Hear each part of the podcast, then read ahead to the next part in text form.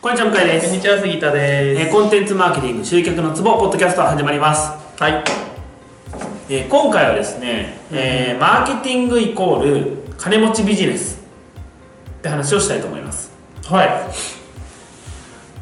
マーケティングを、うんなんていうかな、実践しようとする人たちって、うん。あのーどういう人たちが多いですか？実践しようとする人たち。うん。まあ、例えば集客、まあ、例えばね、集客に困ってるとか、うあとはうーん例えばですけど、まあ、ブログをねん。うん。書いたりするモチベーションってどこから来てますか、モチベーション？うん。まあ、その一つがね例えば集客したいってことだと思うんですよ。うん。他どういうところですかね？まあそれだけかな逆に言うと。うーん、個人的にあるのは、はいはい。うん俺の中で割と二極二極でマーケティング入る。はいはい。すっげえ安くとかタダで集客したいのか、本当に自分の思いを伝えたいのか、どっちかなのような気がするんだよ。ね。はい。おっしゃる通りだと思います。マーケ入る人はやっぱそのただでとかそのお金使いたくなくてとかってやってる人がすごい多いなっていうのを思う、でもね残念ですがそれ間違いですから。っていうことが言いたいなるほどね。あのマーケティングってえっとお金かかるんですよね。お金かかるっていうかいやもちろんねブログを書くのに金かからないですよ、うんとか Facebook をページを更新するとか Twitter アカウント作るとかは金かからないです。まあ稼働してるんでその分かかってますけど。ああの本来かかる人件費がね。うん。だけどブログを仮に書いてそれでまあお金かけてないんです広告費は。うんで集客できるとしてそれはねそのためだけにお金かかるわけですよね。お金ってコストかかるんですよね。うんうん稼働っていう労力っていう。うん。うんそこがねスコーンって抜けてると思うんですよ。うんうんだから例えばですけどあのーなんていうかな。マーケティングをやらない方がいい人って逆に言うと、あのーまず自分の商品をうん。うん対面で。売れないですよね。だから例えば、まあ、異業種交流会でもあと何やろ。う、まあ、何でもいいんですけどあの知り合いとかでもね、まあ、自分の商品ってあるじゃないですか。うん。ありますよね。多分。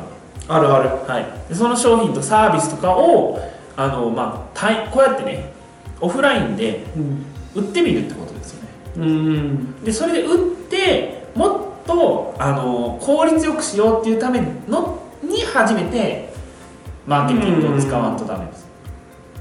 なるほどね。みんな本当にね順番が逆ですよね。うん。って思うんですけどどうでしょう？うん。そうそうだと思う。そうそうだとは思う。大体うまくいってないですからねそういう人うん、まあじ実感ないっていう形がないからねその自分の中に、うんうん。そう。だからねまあ結局そのじゃあ集客に力を入れるってなると本来の自社自分のサービス提供っていうのがおろそかになったりする可能性もあるしうん。っていう話ですよね。だからその結局そうなると、まあ、外注というか、うん。自分がディレクションする方が一番良くなるわけですよ、まあ、記事とかメルマガぐらい自分が書いた方がいいと思うんですけどそれ以外のところ広告の運用だったりサイト作成だったりとか、まあ、あとはセミナーの事務局の運営とかね、うんうんうんもしあるなら。そういうところはこう外注とか。うん。だけどまあいきなりえっ、となんていうかな。それを全部やってくれる人っていないんで、うん。まあ各人とかをディレクションしていかないとダメなわけですよ、うんうん。そうだね。うん、ってなったら金かかるんですよ。うん。外注費が。ただでやってくれるわけないんで。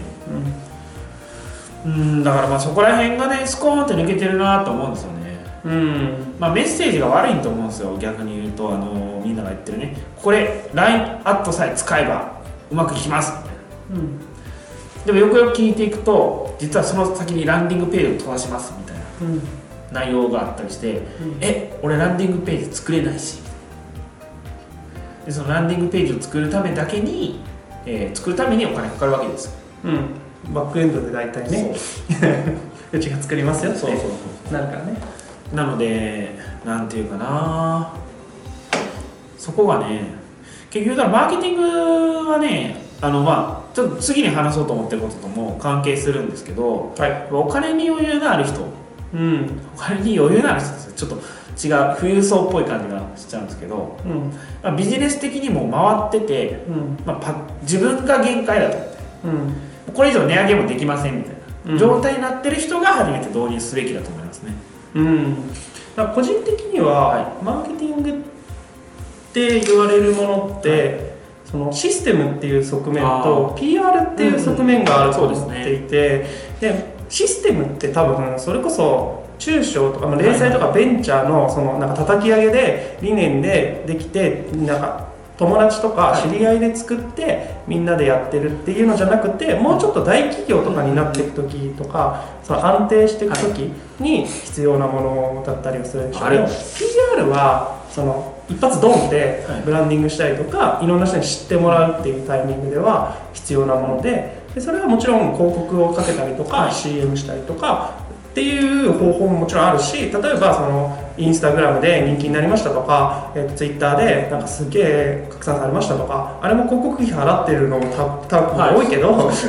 結局は多いんだけどでもそうじゃなくて本当に口コミだけで広まったりとか例えば地域だけとかちょっとしたちっちゃくねはい。取り上げられましたとか、テレビに取り上げられましたみたいなのは全然あるからだそのそういう PR という意味のマーケティングっていうのは、えー、と安くできる可能性はあるなって思う。あえっと、その代わり結構こういろんないろんなことを、えっと、気になるけどあのすごい尖らせてはいはいはい。自分の自分の強みを尖らせてでもう一歩大きく踏み出す、はこれバッシングされるだろうなとか、絶対変な風に受け取られたら困るなとか思いながらもなんか面白いコンセプトで出してみたりとかしてうまくいくところはうまくいくんで。あとは運だからね。はい。そうですね。まあおっしゃる通りあのいろんな側面があると思うんですけど、まあ、そういう意味で言うと私はマーケティングっていうのと、うん。プロモーションっていうのを分けて考えてうます、んでその PR とかに関してはその後者ですよね。うんうん。でそのおっしゃる通りシステムっていうのが僕の言うところのマーケティングです、うんうん。だから集客のシステムみたいな話で言うと、だから結構まあ大企業でもあるんですけどマーケティングオートメーションのツール、うんうん。まあ、ハブスポットマルケト、えーパードット、えーロックワーとかまあなんかいろいろあるんですけど、まあ、導入するわけですよ。ね、うん。高い金払って。はいはいはい。でしかもなんか謎のコンサルタントをつけて導入コンサルタント。うんそれ別にいる？みたいな。あのなんか導入コンサルタントって毎月50万ぐらい取ってただのこうヘルプデスク的なカスタマー？あそうっす。ことだけをしてくれるという謎の人たちまあ、それは置いといてうん。あのなんていうかな。使えないんですよ。うん。使いこなせないんですよ。うんこれもちょっと話の筋からずれるかもしれないんですけど、まあ、うん。結局ねやっぱりコンテンツを作れないんですよね要はあのナーチャリング？できないというか。ださっき前回のね動画で話したその要は見込み客でも大事にしましょうって話だと思うんですけどみんなもね今すぐ客しか借り取ろうとしてないんです、うん。せっかくマーケティングオートメーションってオートメーションってこうどんどんこう顧客教育していくようなうん。あれですからね。でそのステップ組めないんですよ。うんうん。みんな。考えてないから。うん。だって基本的に今までのマーケティングやったらプロモーションドーンって打ってうん。それで来てくれる今すぐ客だけをクロージングしとけばよかったんですよ。うんうんうん。そうだね。そう。だからだけどシステムにするんだったら、うん。そのえっ、とがんうんなんだかな。要求がそんな高くない人たちをこうやってこうんうんうんううん。高めていかんとダメなわけ、うん。でそうなるとみたいな。うん。コストがかかりますよみたいな。うんうんうん。っていう話ですだあの結局プロモーションドーンって言って今すぐ客をガッと集めるためにもコストかかるわけです。よかかるね。って考えたらやっぱりマーケティングはお金かかることだと思います。お金っていうかコストかな。うん。っていうことが言いたい。だからあんまこう変な話ですけどえー、なんつうかな。そこがカチッとできてないのにやらん方がいいと思います、そこっていうのは対面で打ったりとか。うんできないと結局そのシステムを作る時にセールス的な要素っていっぱい入ってくるわけですよ。うん。コンテンツの内容とかに、うん、だからやめた方がいいと思うんですよね。うん。個人的に。なんかすごいネガティブな話っぽい感じで、まとあのあれなんですけどはい。と思うんですけどどうでしょう？まあ、ブログとか例えばメルマガとかやったらいいと思う。あそうそうやったらいい。金かかんないしなんかいろいろこうやっぱりね出るんですよ、どういう企業とか言ってもやっぱりインスタやった方がいいんですかねとか、うん。まあ、企業さんじゃなくてもさ個人でやってる人たちもさ、今 Facebook と Twitter とインスタと一応やってるけど、はなんかよくわかんない投稿だけしてて、はい。はい大して何も起きないんですけど、はい。はいみたいな。やった方がいいですかねみたいな。もうやった方がいいでしょうねみたいな。ただそうなんか何をどうしたいのかがあるんだったらじゃあ一個だけとりあえず頑張ってみたらいいんじゃないですかっていう感じはあるよね。そうですね。おっしゃる通りですね。だから僕のに僕が言ってることはねちょっとね多分前提を言ってないからそんな感じになっちゃうんですけど、うん。つまり目的が何かを決めてないのにただやるっていうのは無駄ってことです。おっしゃる通りで要はそのインスタをやった方がいいかどうかじゃなくてあのそのシステムに組み込むべきかどうかって話。です、インスタとかブログをね。そのシステムっていうか、まあ、一連の流れですよね。システムって言うけど、一連の流れを自分の中でちゃんと作った上で、えーそこにこうブログとか、まあ、うん。どんどん新しい SNS っていっぱい出てくるじゃないですか、それを組み込んでいくみたいな。ただ単にねこう結構みんなツール思考うん。魔法の薬探してるああはい。っていうのもダメっていう。うん。魔法の薬を探してる限り金がかかりますみたいな。うんっていう話です。うん。だったらどうでしょはい。うはい。大丈夫ですかね。そうだと思います、はい。まああの本当いずれにしてもですねえっと、まあ、ちゃんとやらんとあかんって話ですよね。大丈夫？このざっくり感ざっくりです。